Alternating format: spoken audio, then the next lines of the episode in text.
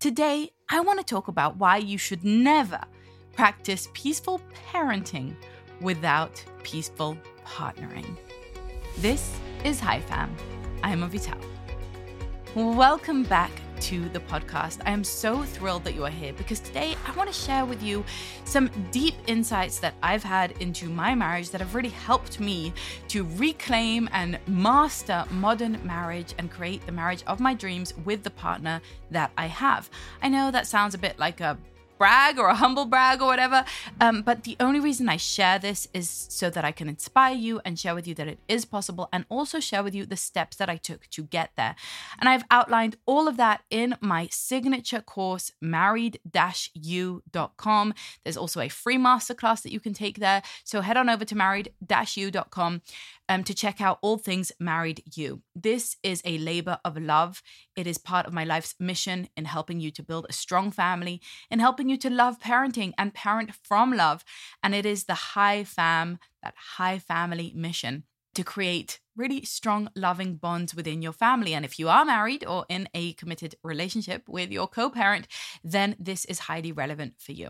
So I want to start way back when, when I had my first child uh, over a decade ago.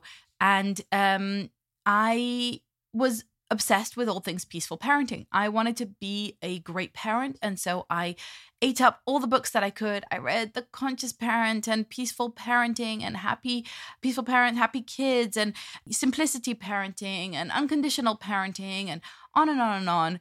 Uh, I read about attachment parenting and all the different types of uh, kind of gentle, respectful parenting, the RIE philosophy, the Montessori ideas, uh, all these different ideas that really I, I, I kind of drank them up with great, tremendous thirst and I began applying them in my parenting. So, really working tremendously hard on myself. I was working all day to be patient, to be loving, to be communicative, to use nonviolent communication, uh, to be respectful and gentle, um, to hold space for big emotions, uh, to hold boundaries with calm and kindness and I was working on being a peaceful parent, right? Just to sum it up.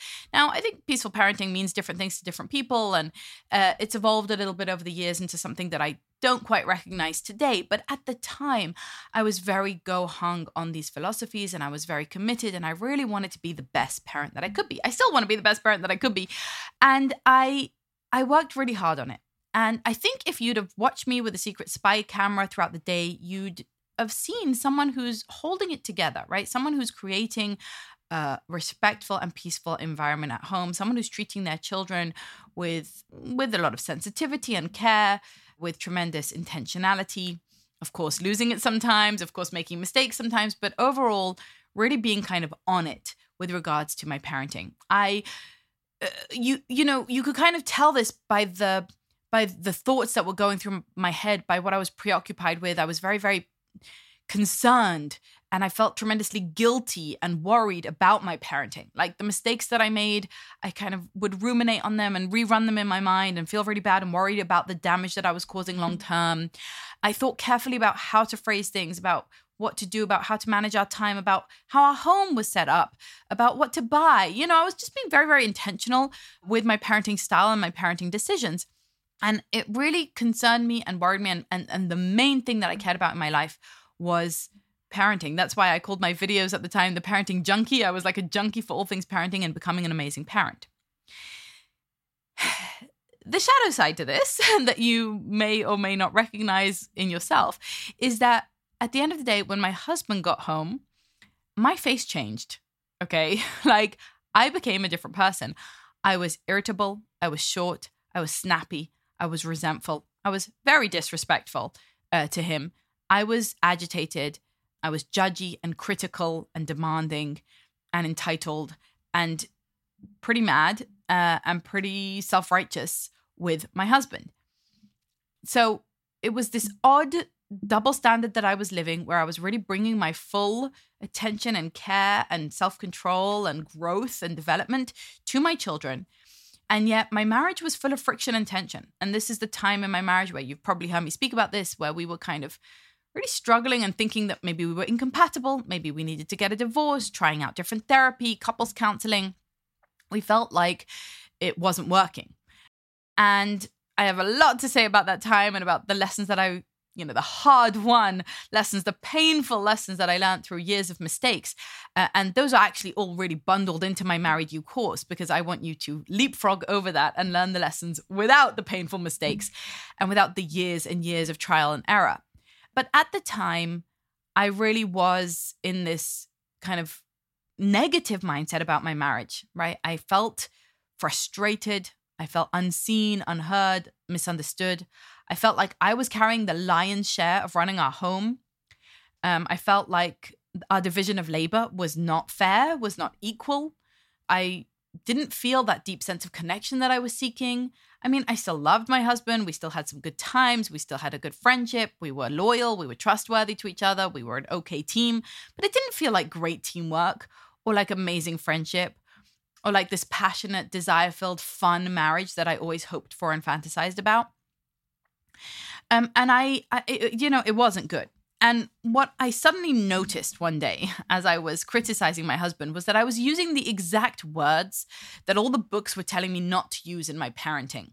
And I had this kind of epiphany, this aha moment, realizing that I was actually doing everything to my husband, which was exactly what you're not supposed to do to your children right? You were exactly not supposed to get triggered and not supposed to be blaming and criticizing and yelling and giving the cold shoulder and punishing.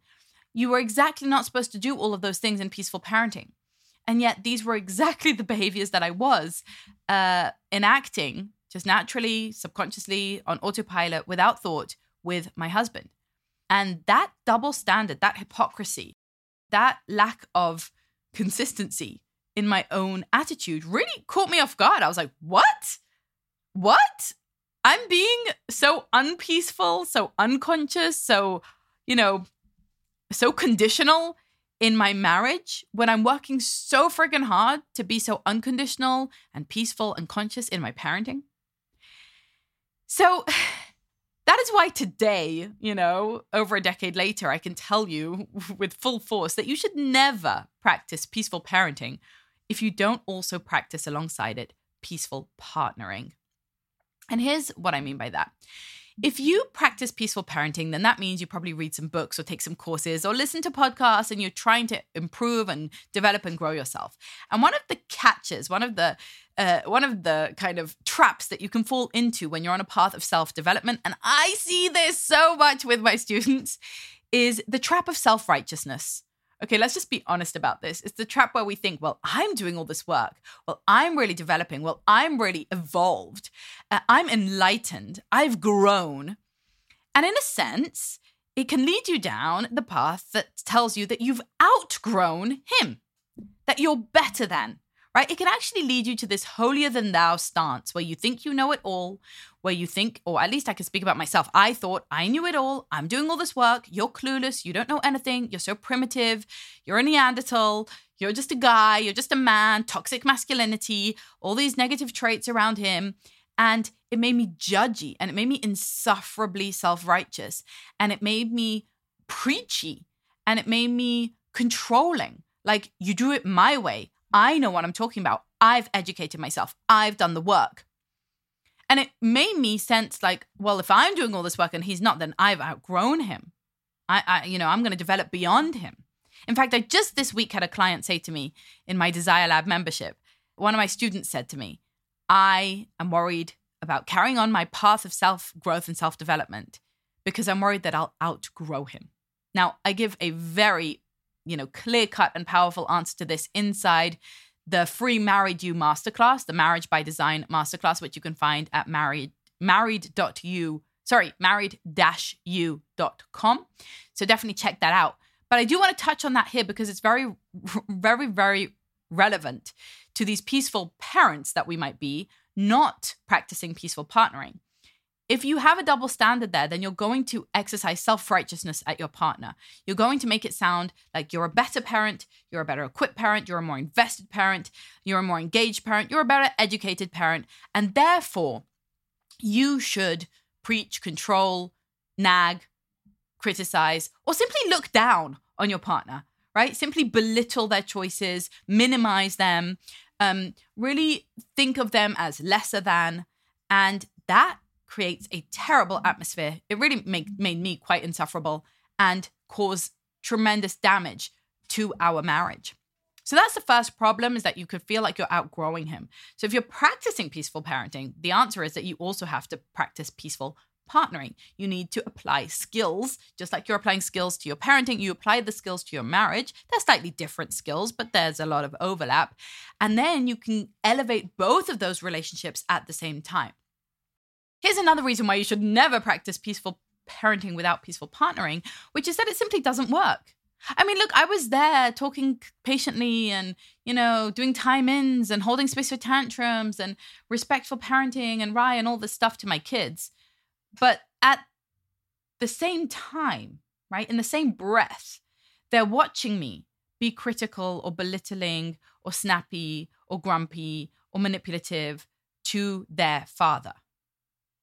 And let me tell you, kids do as we do, not as we say. In fact, how you treat your partner is more powerful to your children than how you treat them themselves. Let me just say that again. How you treat your partner has more effect on your children than how you parent them. You think you're parenting them peacefully, but you're not being peaceful in your marriage? Then you've got another result coming because they're going to emulate what they see in your marriage much more than they respond to how you talk to them directly. That's because children learn by witnessing, they learn by uh, watching. We are observing creatures, we emulate, we copy. They're going to copy you. Just like your child copies you cooking or changing a diaper or driving a car, they're going to copy you being critical, interrupting, being disrespectful, being rude, being demanding, being being control. Right? My children were copying me. I suddenly watched my child treat his brother the way I was treating his father. Huh. Duh. Why would that surprise me? It's obvious. Obviously, the most powerful tool in parenting is modeling. That's number one. If you haven't heard my episode on You Are the Curriculum, go back and listen to that because that's what I'm talking about here. We are the curriculum. How we live in our marriages, the skills that we have or do not have in our marriages, are the skills our children will or will not learn and absorb in their relationships. My marriage is a blueprint for my children's relationships for the rest of their life. What they see in my marriage is what they're going to emulate. And they were seeing disconnection, they were seeing disillusion, they were seeing conflict, they were seeing manipulation, they were seeing frustration, you know, mutual irritation, all sorts of things, all sorts of negative skills, all sorts of lack of skills. So it doesn't actually work to be a peaceful parent if you're not going to be a peaceful partner. Like, forget it. There's no point. I mean, there's not no point. There's something to it, but it's basically moot. It's basically going to be completely cancelled out by the fact that the very air that they breathe, the home that they're in, is rife with lack of peaceful relationships, right? But uh, you know not non-violent communication and unconditionality and and and ease and consciousness. No it's not there. That's not what they're witnessing. That's not what they're experiencing. And in many ways the relationship between you and your partner is far more powerful than whether you or not you do a time in or a time out or hold space for them or punish them because that is the primary adult behavior that they're witnessing in their home that they're saying they're seeing this is what adults do to each other. This is how adults behave with each other. This is how i should be an adult. And they're striving for that much more than you know how we treat children. They're striving to emulate us as adults. So it can't work. How you treat your husband is more influential on your children than how you treat them. And i realized that and i caught it and i did a big change. I had to I had to. And finally, the reason that you really should never practice peaceful parenting without peaceful partnering is this. If you practice peaceful parenting and you develop an amazing relationship with your kids as a result, cool. But if you don't practice peaceful partnering and your relationship with your husband or partner is uh, rife with tension and friction, what that will cause is not only that you will suffer in your marriage, but also that there will be a rift between your partner and your children.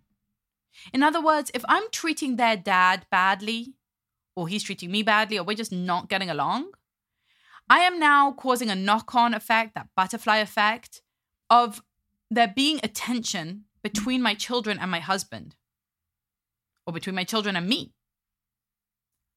The tension between me and my husband causes my children to look at me and be like, why are you making it so hard for dad? Why are you not being loving to him? We love him. He's our dad. You should treat him nicely. They feel personally affronted and attacked, and rightly so, when I attack or, you know, criticize their father. That hurts them. It might also convince them, which is even worse. They might actually agree with me that there's something wrong with daddy, that daddy's like another child, that daddy doesn't pull his weight around here, that daddy's difficult, that the, you know, all these things that I have to say about their dad, even in the privacy of my own mind, if they're getting that through the energy in the home, they might feel that towards their dad, which is bad for them. Full stop. Right? Children want to feel love and admiration to their parents. And then that might ricochet back to them. I've heard many students come to me saying, you know, my husband loves our children, of course, but he's also a bit jealous of them. He's jealous of the attention that they get. He's jealous that I have patience for them and time for them and that I hold them and that I love them and I don't give him any of that attention. And it sounds petty and immature and a bit ridiculous. Like, of course, a mother's to mother her children and not her husband. Grow up, man. It sounds like that, but it's also true. I mean, I know it was true of me that I was neglecting my marriage, neglecting my primary relationship, my first and foremost love in this life, and channeling all of my energy onto my children. And as a result, there was an imbalance. It wasn't good for him. It wasn't good for me. And it was terrible for our kids. Yes, our partners have the right to expect closeness with us, positive attention from us, a relationship with us. Hello? That's kind of what they signed up for. And when I withdraw that and channel all of my energy exclusively to my children, even though evolutionarily, okay, it makes sense, biology, etc., I'm like drawn to keep this creature alive and, and surviving, but also unhealthy, imbalanced, unpleasant, not holistic. Instead, I had to learn to see my family as an organism, a holistic organism where we're all intertwined and interconnected. And if one family member is being treated poorly, like an organ, it affects the whole system. It's not good for my kids, for my husband, for me, etc.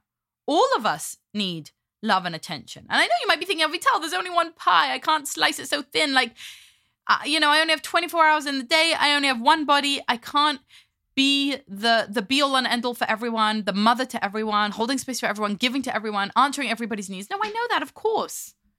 Of course, I know that. The idea isn't to demand more of you. The idea is to create more of a balance, more of a win win situation, not to look at it like a pie to begin with. It's the idea that love multiplies, not divides. It's the idea that there's more than enough to go around. It's the idea that in this family, we treat everyone with peace and respect and with love. It's the idea that the more peaceful and loving you are, the more peaceful and loving you are. The better it gets, the better it gets.